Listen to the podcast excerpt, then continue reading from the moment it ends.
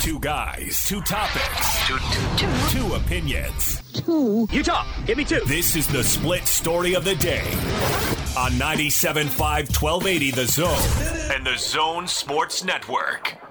Yeah, no, thank you for that question. As you can imagine, I anticipated that question. I'm putting on my reading glasses because I wrote down a few notes because I there's a lot to talk about here. So, listen, success in football is really important to the Pac 12. So, I'm going to spend a few minutes going through this. Uh, I'll start by stating my deep belief that the Pac 12 can consistently compete and win for both football and men's basketball titles without jeopardizing our shared commitment to academic excellence or the well being of the student athletes. Uh, my work on football will begin, as I mentioned, with meetings with the ADs and coaches and with my new colleagues at the conference office. I believe personally the solution to elevating Pac 12 football is a combination of addressing structural issues and a more focused approach on recruiting. Gordon, that is the new Pac 12 conference commissioner, George Kliavkoff. Close. I've been kind of trying to practice uh, uh, Kliavkoff. Is it, is it, is that what it is? 71%. Kliavkoff. I watched the press conference, but I uh, is the the L George Kliavkoff. Kliavkoff. George Kliavkoff. Kliavkoff. Kliavkoff. All right, so uh, rewind some shows to a couple of weeks ago when you and I, Gordon, were talking. Uh, or actually, Gordon, you might have been out. This might have been uh, uh while uh, Austin and I were talking about this. But Jon Wilner wrote uh, an update on the search where he talked about how there's kind of he he talked about other stuff, but really that there's two competing interests in the type of person that they wanted for the Pac-12 mm. commissioner. The the athletic departments were clamoring for uh, kind of an administrative guy who is going to be on campus and working with campus and all those types of administrative things that Larry Scott was not. Mm. The other side is we need somebody who is going to scrape up every nickel that's not nailed down. so there were these two competing interests, and obviously they didn't think they could find somebody who could do both. And ultimately, good old fashioned American greed won out and uh, the Pac 12 t- today hires George Kliavkoff, whose uh, background is George Kliavkoff. There's some sports in there certainly, but it's it's mainly in media and industry. Entertainment. Uh, MGM. He's uh, let's see.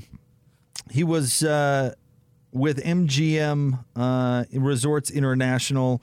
Uh, he started there in 2018 as president of sports and entertainment. Uh, he's worked with the uh, he's uh, worked as a board of governors with the WNBA. Um, you know, he's got uh, he's got a really nice resume when it comes to business, and he's going to be somebody th- if the Pac-12 is doing this right. That is somebody that can go in and negotiate the best deal possible right. from a media perspective. That's and, that his resume would say that. Yes, and that's what it's all about. That and uh, you know, fixing football is an emphasis. Although he, you know, he was a rower in college, which was reminiscent of Larry Scott, who was a tennis player, uh, the king of the small sport. Um, but he, you heard him there talk about fixing football and, uh, and, and making money. That's what this is really about. Oh, and by the way, uh, the student athlete has to, you know, an advancement in the student athlete experience. I don't but think- making money and fixing football, which go hand in hand, and getting wider distribution of the network, and which is goes back to football and making money. Well, one thing Wilner talked about was this this idea of a co-commissioner, which I don't think was ever going to happen. But the the, the concept of the idea is, I think, a good one. Uh, keep an eye on who uh, George hires as his lieutenants, because he needs to hire somebody who's going to be uh, handle the administrative end. The athletic departments have a point you know they were they were ignored and they're not operating at maximum efficiency as a as a, an athletic conference. Yeah. So he needs to he does need to have that side of the job covered. So look look out for who he hires there because that's going to have the most impact on day to day athletics and who can quote unquote fix football. It's not going to be this guy. I don't. Yeah, and you bring up a good point there. You don't have to be a former All Pro player to to be able to get the job done. He just needs to be able to manage the whole thing and put the right people in place to make it happen. Because, and that's one of the thing, uh, things I liked about the way he presented himself today was when he used to talk to Larry Scott, it was like he was whistling in the dark. You know? Mm, this guy might be whistling in the dark too. I'm, Oh, I'm I- reserving no, no, judgment. Well, okay. Oh, you're, that's a good point also. But he he seems to see the problems and acknowledge them, recognize them, acknowledge them, because that's what you have to do first to fix them, and uh, then he has to put the right people in place to get those things done. His his background in uh, in in entertainment, in network stuff, in digital uh, I think will help him maybe in negotiation because heavens knows uh, he, he needs to get that fixed. I mean, th- that's costing the Pac 12 a lot of money, and, uh, uh, you know, that, that has to be repaired. And then uh, also his emphasis on recruiting and football. I mean, nobody cares about the Pac 12 right now. And by nobody, I don't mean everybody. I, I just mean that uh, you look at the championships since 2004 when SC won its the last Pac-12 championship. It's all centered in the Southeast. It's all there, or Ohio State, or Texas maybe in there too.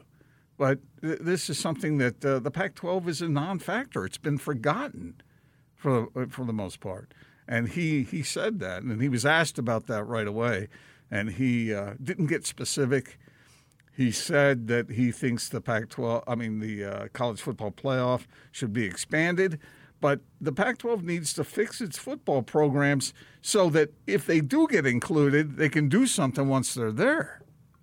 Because I'm not sure how worthy these teams have been of late. So okay, so we we were hard on on Lair Bear for a while, and deservedly so, and lost in all the the moronacy of of his recent years.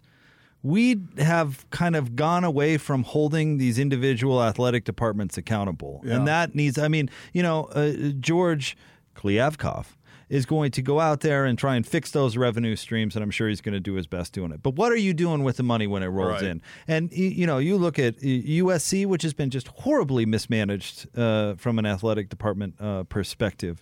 Uh, Cal is is crazy in debt, as is UCLA. I mean, these athletic departments have been run uh, terribly. Give give Chris Hill uh, and now Mark Harlan some credit as they've made the transition into the big leagues by you know at least seemingly being pretty fiscally responsible when uh, you know advancing and growing and you know for Utah's sake you hope that continues but other other universities have, have not been that way at some point you know these these individual athletic departments and football programs need to to start pulling their weight you know like part of the hire problem- the right head coaches and staff and and guys that are going to go do the job That would help. That would help. But in order to do that, it's it is a chicken or egg thing. I mean, because if you don't have the exposure, if you don't have the reputation, then it's difficult to recruit. And if you don't get the recruits, because even California schools are having guys taken right out from under them, and they're going other places, and so that has to be repaired. So is it is it the exposure and the prestige that precedes the the success in recruiting, or is it the success in recruiting that precedes the other? Uh, it's it's kind of a mess right now, and they and, and we're speaking in relative terms here. We're talking about top level college football. Well, here's the thing: you can you can start with easy stuff and then move on. Right here, here's the easiest one of all. Uh, stop selling uh, scholarships to rich, privileged celebrities. That's number one. That's an Uh, easy it's, one, That's yeah, an easy one. yeah. Stop stop doing that. Stop prioritizing putting money in your own pocket. So there's there's one. That's pretty Okay, easy. yeah. Number two, the layup programs, the layup football programs that even uh, a half-wit moron could coach and run, like USC. Get somebody with half a brain in there who can actually win football games. And I know that uh, you know Clay Helton, the, the new athletic director, that decided to keep him on because of all the other scandals that are going on there. But find somebody who's going to win football games at the easiest places to win football games, and then move down from there. And and I don't know uh, how you encourage, and we're picking on USC a little bit here, but it's the poster child for it. I don't know how you encourage that athletic. Like, get it together and start winning because a moron could recruit to USC. You would think so, uh, but it's gotten a little more difficult in recent years. It shouldn't be. I know. So uh, shouldn't be, get it- rid of that. Get rid of that excuse. Yeah. And get, here, here's step one for USC: go back to running the football. You're USC. Oh, I don't know about that, but you certainly can thrive at the game. SC is one. Well, I went back and checked since 1920. There have been 16 national champions from the Pac-12, uh, Pac-12 schools now, and USC is by far the most common. I mean, and they've they've been stumbling and bumbling around. UCLA has sucked for years. They have zero excuses to suck. Yeah. You know, you can't recruit to Cal. I've been to Berkeley. Pretty awesome. Yeah, but look at the stadiums. They're, And, they're oh my gosh. empty. But but see, that's them getting in their own way. Here's here's what I'm talking about when we need to hold athletic departments accountable. Cal spent millions on a stadium renovation. I've been there since. You've been there since. It's still a dump. what are these people spending this money on? I, I I don't know. And then it just is a snowball effect, right? And then you can't hire the right coach, and then that coach can't put the program uh, where it needs to be. As you know, Jake, I have a, a son in law who is a wide receiver at Auburn. And he's told me what it's like to go into that stadium and see the seats full, see the energy involved around the program, and compare that to an average Saturday evening or afternoon or Thursday night or Friday night, whatever, in a Pac 12 building. I mean, it's just aside from the actual structure uh, of the of the buildings, they are not. Football is not being celebrated in the Pac-12 the way it, it should be, and and I think winning is what is what spurs that.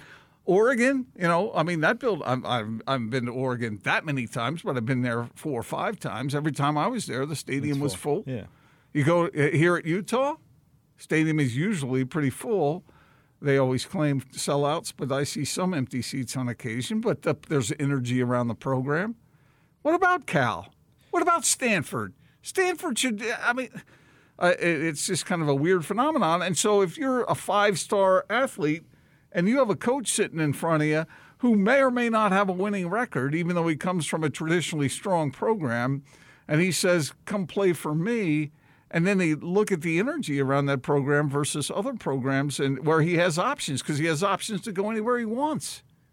There, there are some built-in disadvantages for these Pac-12 schools if we're comparing it to the SEC. You mean there's like other things to do There's other other- than go to a football game? That's that's kind of the the obvious one, but also, uh, you know, you look at uh, San Francisco, for example. We're talking about Cal and Stanford.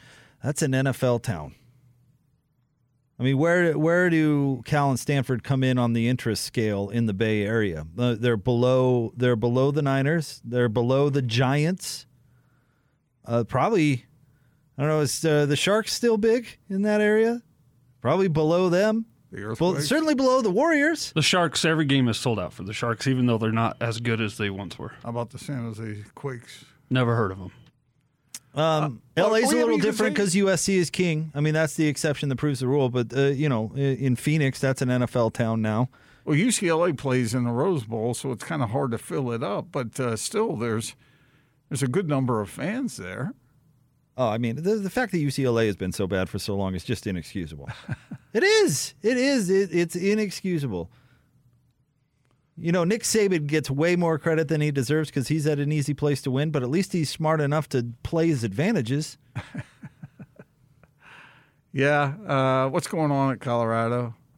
Another place that should be easy to win. Arizona, Arizona State should be better than it is. Arizona's a tough one because that's a basketball school, and they'll never get the support that the basketball team gets. Yeah, why- Arizona why do- State, why I do agree with you. people you. say that? Utah used to be a basketball school.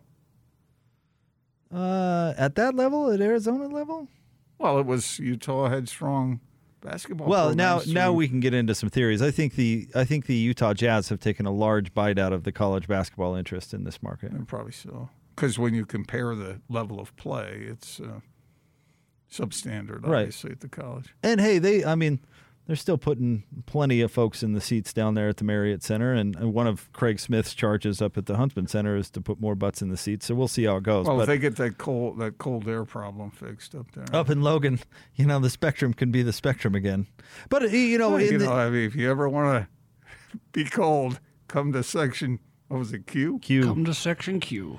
But in the SEC, for example, I mean, there there are all these you know small town university college town type things where it's this beacon to come back to your youth and you know all this stuff that uh, that folks do as their fans in that part of the in that part of the That's country. all true, but if you win, if you It if- helps. I'm not discounting that. Yeah, yeah. I I'm mean, if you. are in the in the running for a national championship, people are going to come watch you play. I, I think, and uh, that happens a little more Well, long often down that way. to bring this uh, uh, a conversation to a to a good uh, pausing point because we'll talk about it throughout the show. It's this guy's gig to go get the resources. That's what he. That's why he was hired is to go get those resources. I, me personally, will will see how he does, but I'm I'm moving my focus onto these individual athletic departments. And if we're going to talk about making the Pac-12 a better conference, well, let's start let's start by some of these universities need to get out of their own way and start making some good decisions. I think it's a double-barreled deal. I, I think you have to have leadership at the top uh, of the conference, but you obviously what you're saying is the ground level. Go get them. Go get those athletes and put them together and coach them up and get them going, get them motivated, get them playing well. Uh, that's obviously the challenge. You know, the one one last thing. Every time we talk about this kind of thing, though, I have this nagging pain about what it takes to win in college, major college sports now. And you kind of have to cheat, don't you? Uh, no, You don't? no, You really don't think so? hope not. Based on my conversations with a whole lot of people out there, there sure seems to be a lot of it going on. Witt's winning. You think Witt's out there cheating? Kalani had a heck of a year. You think he's out there cheating? I I don't know. I don't know what's going on. Well, I they're haven't- winning. I haven't investigated it. But I do know that there are people in the know who've told me that there is a whole lot of cheating going on. I'm not making any accusations. Come on, I don't know. I don't know. But it's kind of like when you had guys hitting 65, 70 home runs. Uh, suddenly you, you, you're suspicious a little bit. Okay, so know. my takeoff on that would be, well, then cheat better because you suck at it. Because everybody's doing it. All right, uh, Gordon, Utah Jazz last night they lose to the Portland Trailblazers. Uh, can I can I give you a, a, a humble brag here for a minute? Sure, you predicted it correctly. Uh, yeah, I, I did not think the Jazz would win that game, but I, I did say to Tim Lacombe before the game started, I said Rudy's going to have a big game tonight, and I predicted. I- i- Tim goes, "What's going to be the line?" I said 20, 15, and three Which order? points, 20 rebounds, points, rebounds, blocks, and I was kind of right. He had Kind 15, 20, and then one, but that one might as well have been three because that was a great block. Twenty rebounds, though. That's pretty good. You have your thoughts on the game? your thoughts on the game, Gordon? Yeah, when the Jazz uh, shoot 30% from three, they're not going to win a whole lot of games. True. They are just missing their stars. Uh, I mean, that I know that's an excuse, but that team last night in that second half. Whoa, sorry. Uh, that team last night in the second half just. What's the word? Fell asleep. Oh, I think they're a little spent. Uh, Yeah. Something you've brought up the last couple of days, I, I think is true. Without their guys, they're burning out the other guys. Yep. and I thought the I thought the team looked really tired. But yeah, they're just they're really thin right now. And again, I I, I so don't want to be so mean to Trent Forrest. I'm not trying to. I think he's got a lot of potential. But the the fact that he's out there playing 20 minutes is is tough because when he's out there, they're playing four on five because that's they're not great- guarding him at all. That's a great observation, and yeah, it's difficult to really when teams want you to shoot. yeah. It's reminiscent of the old Ricky Rubio days. Yeah, but but even with Rubio, they would pretend. You know, they'd be like, "Well, I might get out there and close out, I guess." With Trent, they were, you know, they were saying, "We we would like you to take this shot, so we're going to go ahead and get ready for the rebound." And it's just, uh, uh, again, not to to pick on him because it just is a rotation thing. You know, Trent Forrest is the what, tenth, eleventh guy on the roster, Maybe. ninth. You know, right? I mean, there's there there's a reason that they're down that far, and the fact that they're in the NBA means that they're uh, unbelievably good. But it's tough. It's tough, and we talked about it yesterday, and I, I thought last night was was the perfect example of it. When Joe Ingles and George Niang uh, are in the starting lineup, they're not playing with the reserve unit Right. uh, certainly as much. And if you compare George, or excuse me, you compare Joe Ingles to Trent Forrest, Joe Ingles is a way better player, certainly a way more complete player. Filling the same, a similar role. Right. So it's. I, I'm not not trying to make excuses for the club. Portland's red hot, and they made a bunch of shots, like like Rudy said. But I mean, they're just they're missing their guys. They're crazy thin, and it's catching up to them. They are, but uh, it, I mean, I understand that guys are tired. I mean, but Royce O'Neal last night played 31 minutes, was one of eight, And- and, I and I know But that, but he's chasing Damian Lillard I, around I, the whole I, game. I understand it. We can make excuses for him all we want, but he shot one of eight, and I know that Locke hates uh, focusing on, on field goal percentage, but he was 0 of three from three, and that you just can't get by with that. Not when uh, Joe Ingles is making four of 13. You know, and and then like you said, Forrest one of nine. So it's a combination of the guy who probably isn't ready yet. I don't know. You probably take the probably right out of there. But other guys who you would expect to be better, Bogdanovich five of fourteen. That's just not good enough. Twelve points. That's not good enough. That's not even good enough when Donovan and Mike are playing. But like you said, they they might be worn down because the Jazz, in protecting uh, their two all two of their all stars, are leaning on darn near everybody else. Yeah, Joe Ingles, he just he played 32 minutes last night. You know, that's that's pushing it for Joe. Clarkson, I mean, the Jazz would have gotten crunched if it weren't for Jordan Clarkson, Yeah, uh, who had a great game again, 29 points, uh, 11 of 17 shooting, three of eight from three. and yet when he was on the floor, he was a minus sixteen. But look who he's playing with, Yeah, because he's the guy coming off the he's the guy coming off the bench. I get it. so I he's the it. guy who's being double teamed because they don't have to guard Trent Forrest. Uh, That was an ugly game. I just it was. if if if that was the team that the Jazz had all season long, they yeah they, they they're they're a, a questionable playoff team. They need Oh, if that. they, need their guys back. I Yeah. mean they do just for all the reasons you already said.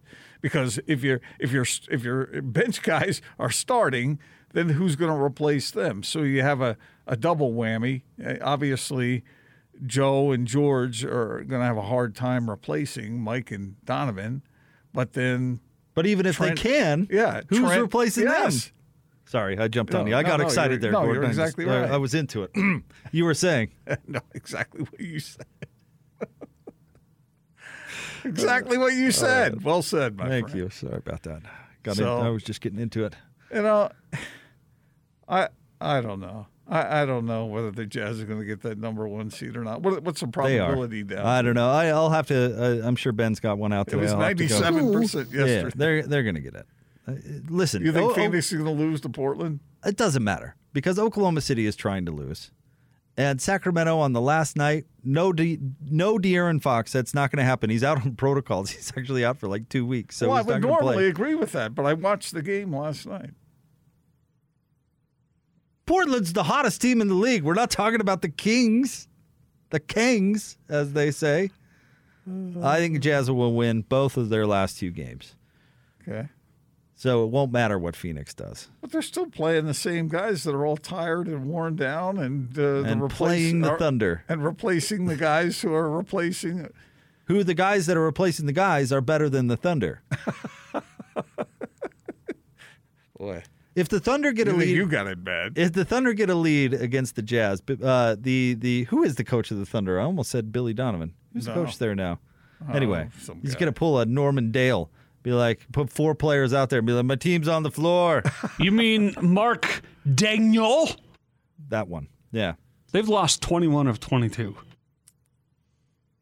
Again, they're You re- you- losing you on think- purpose. You think they really want to lose? Yes, I think they're losing on purpose. They've got a zillion draft picks. Imagine if they can uh, uh, get a really high one the hard way. Never saw a draft pick make a jumper. Well, number one picks have made lots of jumpers.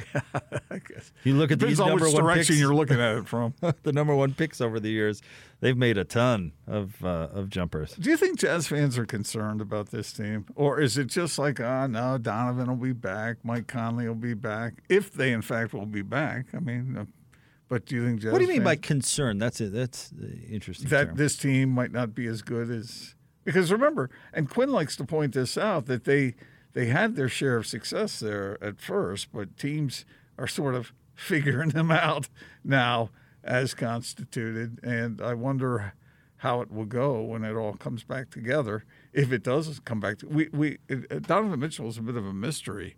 I don't think uh, you know. I don't know. I've heard a lot of speculation that, oh yeah, he'll be back. He's ready to go, and then others say, wait a minute, he might miss some playoff games. I don't know. I don't know. He hasn't called me to tell me, you know, how he's feeling. That's why concern's such a funny word. I, I think the Jazz have the capability when they're at their best. I think they can beat anybody. There's a lot that goes into being at your best, including some of the factors that you're you're mentioning there. But I'm starting to wonder whether what Joe Ingles said yesterday is true. Can Donovan Mitchell just come right back into the lineup without any kind of burp or belch or bump or skid? why not? I don't know. I mean, he hasn't been there, and I we have seen players who have been injured who come in and are just fired out of a like a rocket right from the beginning, and then we've seen other guys who kind of struggled a little bit. I don't know. I'm not. I'm not saying that it, it, that this is going to be trouble. I'm just wondering out loud. Well, uh, all that concern will be better the better Donovan's ankle feels. If his much- ankle if his is true. ankle is bothering him, then the the him reemerging with the team is probably not going to go so well. No. If his ankle is better, then it's probably going to go better than it would if it wasn't. So what's the countdown now? How many more days does he have? Because he's not going Uh, to play in a week from Sunday. So we're looking at count that up for him. He's at 11 days, 10 days. You're on your own here, Tiger. I'm not going to bail you out. Jake is anti-math. I'm not going to do it quite on purpose. on, let me take my shoes off. Let me uh, count my toes. More next. Stay tuned. Big Show 97.5 and 1280 The Zone.